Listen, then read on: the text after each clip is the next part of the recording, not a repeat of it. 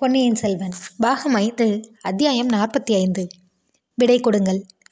பெரிய பழுவேட்டரையரின் கோபவெறி நந்தினிக்கு எந்த விதமான வியப்பையும் உண்டாக்கியதாக தெரியவில்லை. மூன்றாண்டு காலமாக அந்த மகாவீரரான முதுகிலவரை அவள் கையில் பிடித்த கயிற்றின் நுனியில் ஆடும் பாவையைப் போல் ஆட்டி வைத்துக் கொண்டிருந்தாள். முதன் முதலாக இன்றைக்கு அந்த கயிறு அருந்துவிட்டது ஆட் ஆட்டிக்கொண்டிரு வைத்தபடி ஆடிக்கொண்டிருந்த பாவை உயிரும் சுய அறிவும் பெற்றுவிட்டது. இதை நந்தினி எதிர்பார்த்தவளாக தோன்றியது. இனி அந்த பாவையினால் அவளுக்கு ஆக வேண்டிய காரியமும் ஒன்றுமில்லை. சிறிதும் பதற்றம் காட்டாமல் நந்தினி எழுந்து பெரிய பழுவேட்டரையர் முன்னால் நமஸ்கரித்தாள். உணர்ச்சி மிகுதியினால் தழுதழுத்திருந்த குரலில் அவள் கூறினாள் சுவாமி என்னுடைய வார்த்தைகள் தங்களுக்கு தேனையும் தேவாமிர்தத்தையும் விட இனிப்பதாக பலமுறை சொல்லியிருக்கிறீர்கள். ஆனால் இன்றைக்கு நான் கொடுத்த கஞ்சியைப் போலவே என் வார்த்தைகளும் தங்களுக்கு நஞ்சினும் கசப்பாயிருக்கும். ஆயினும் கருணை கூர்ந்து தங்களிடம் இன்று இறுதி விடை பெறுவதற்கு முன்னால் சில வார்த்தைகள் சொல்ல அனுமதி கொடுங்கள். அருமை கண்மணி என்றும் ஆசை காதலி என்றும் என்னை அழைத்த வாயினால் இன்று பாதகி என்றும் ராட்சசி என்றும் அழைத்தீர்கள். நான் பாதகிதான் ராட்சசிதான். மூன்று வருஷமாக தங்களை வஞ்சித்து ஏமாற்றி வந்தேன். வனாந்தரத்தில் அனாதையாக நின்ற என்னை அழைத்து வந்து அரண்மனையில் வைத்தீர்கள். பேரரசிகளும் இளவரசிகளும் எனக்கு மரியாதை செய்ய பண்ணினீர்கள். தங்கள் உயிருக்குயிரான சின்ன பழுவேட்டரிடம் விரோதித்துக் கொள்ளவும் துணிந்தீர்கள். நாட்டு மக்களும் நகர மக்களும் கூறிய பழிச்சொற்களும் பரிகாச பேச்சுகளும் தாங்கள் என்னிடம் கொண்டிருந்த அபிமானத்தை பாதிக்க முடியவில்லை. இப்படியெல்லாம் என்னிடம் நம்பிக்கை வைத்து இணையில்லா சிறப்புகள் அளித்த தங்களை நான் வஞ்சித்து வந்தேன். அது உண்மைதான். என்னுடைய நோக்கத்தை நிறைவேற்றிக் கொள்வதற்காகவே தங்கள் அரண்மனையில் வசித்து வந்தேன். தங்களுக்கு தெரியாமல் பல காரியங்கள் செய்து வந்தேன். சதிகாரர்களுடன் தொடர்பு வைத்துக் கொண்டிருந்தேன். கந்தமாறன் பார்த்திபேந்திரன் போன்ற வாலிபர்களின் மதியை மயக்கி அவர்களை என் காரியத்துக்கு உபயோகப்படுத்திக் கொண்டேன்.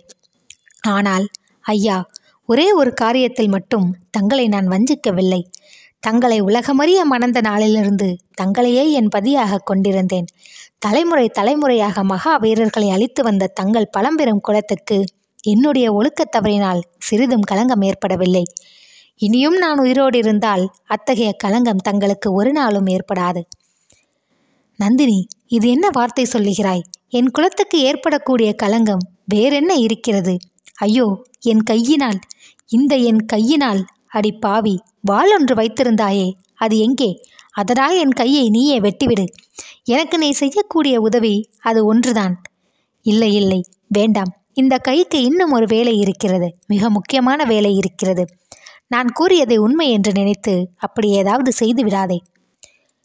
சுவாமி அப்படியொன்றும் நான் செய்ய மாட்டேன். எத்தனையோ காலமாக நான் பழி முடிக்க எண்ணி இருந்தவரின் பேரிலேயே அந்த வாளை என்னால் உபயோகிக்க முடியவில்லை.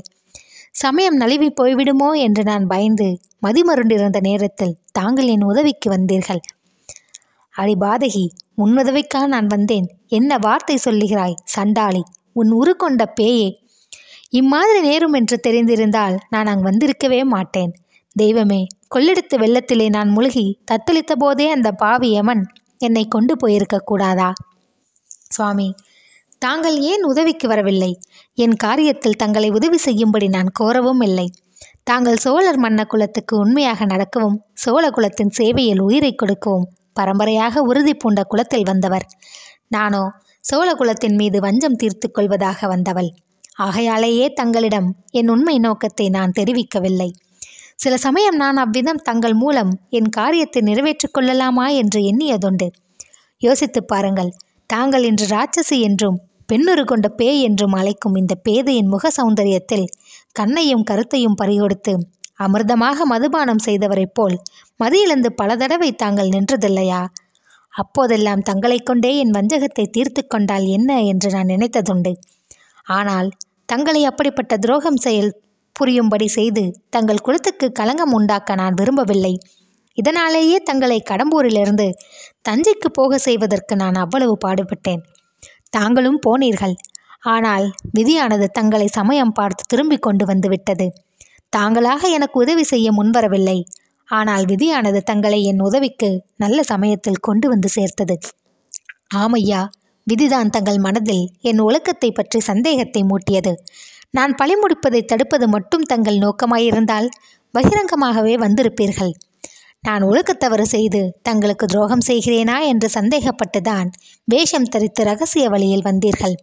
அந்த விஷயத்திலாவது தங்கள் சந்தேகம் தீர்ந்து போயிருக்க வேண்டும். இல்லாவிடில் இப்போதாவது தீர்த்து கொள்ளுங்கள்.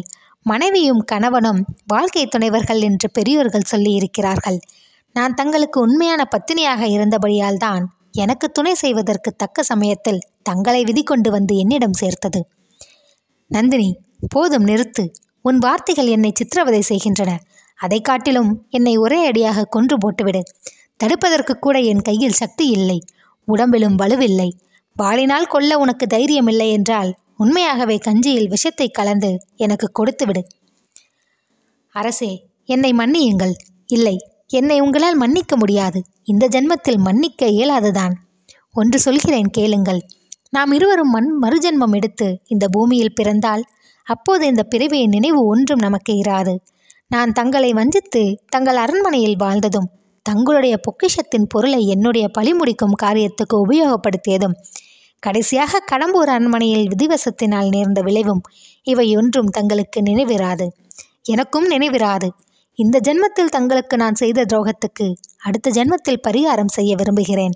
மறுபிறப்பில் நான் தங்களையே மணப்பேன். தங்களுக்கு உண்மையான வாழ்க்கை துணைவியாக இருப்பேன். இந்த வார்த்தையைத்தான் இனி இந்த உடம்பில் உயிர் இருக்கும் வரையில் எல்லா தெய்வங்களிடமும் நான் வேண்டிக் கொள்ளப் போகிறேன். பழுவேட்டரையர் இந்த வார்த்தைகளை கேட்டு உடலும் உள்ளமும் நெகிழ்ந்து நந்தினி நீ போய்விடு. உடனே இவ்விடம் விட்டு போய்விடு. இன்னும் சிறிது நேரம் இப்படியே நீ பேசிக்கொண்டிருந்தால் என் புத்தியை பேதலித்துவிடும். என் கடமையை கைவிடும்படி நேரிடும். இவ்வளவு காலமும் முன்னால் நேர்ந்த அனர்த்தங்கள் போதும். இன்னமும் என் புத்தியை சிதறடித்து பித்து பிடிக்க செய்யாதே. போய்விடு இப்போதே போய்விடு என்றார். சுவாமி மன்னியுங்கள். என்னுடன் வந்தவர்களின் யோசனையை நான் கேட்டிருந்தால் இதற்குள்ளே இந்த பச்சை மலையையும் கொல்லிமலையையும் கடந்து கொங்கு நாட்டுக்குள் சென்றிருப்போம். ஆனால் தங்களிடம் பேசி விடை பெற்றுக் கொள்ளாமல் போக எனக்கு மனம் வரவில்லை. கடம்பூர் கோட்டைக்கு வெளியிலே வந்ததும் தாங்கள் மூர்ச்சியடைந்தீர்கள் தங்களை அங்கேயே போட்டுவிட்டு வந்து மடும்படி அவர்கள் சொன்னார்கள். அதற்கும் நான் சம்மதிக்கவில்லை. அவர்களையே தங்களை தூக்கி சுமந்து கொண்டு வர செய்தேன். இரவு பகல் நாங்கள் இடைவிடாமல் நடந்து வந்தும் மூன்று நாள் ஆகிவிட்டது. இங்கே வந்த பிறகும் தங்களை விட்டு போய்விடலாம் என்று சொன்னார்கள். தங்களுக்கு நினைவு வந்த பிறகு சொல்லிக்கொண்டுதான் பிரிந்து வருவேன் என்று பிடிவாதம் பிடித்தேன். அந்த என் எண்ணம் நிறைவேற்றிவிட்டது. தாங்கள் என்னை கொல்ல பார்த்தீர்கள். அதற்கு நியாயம் இருந்தது.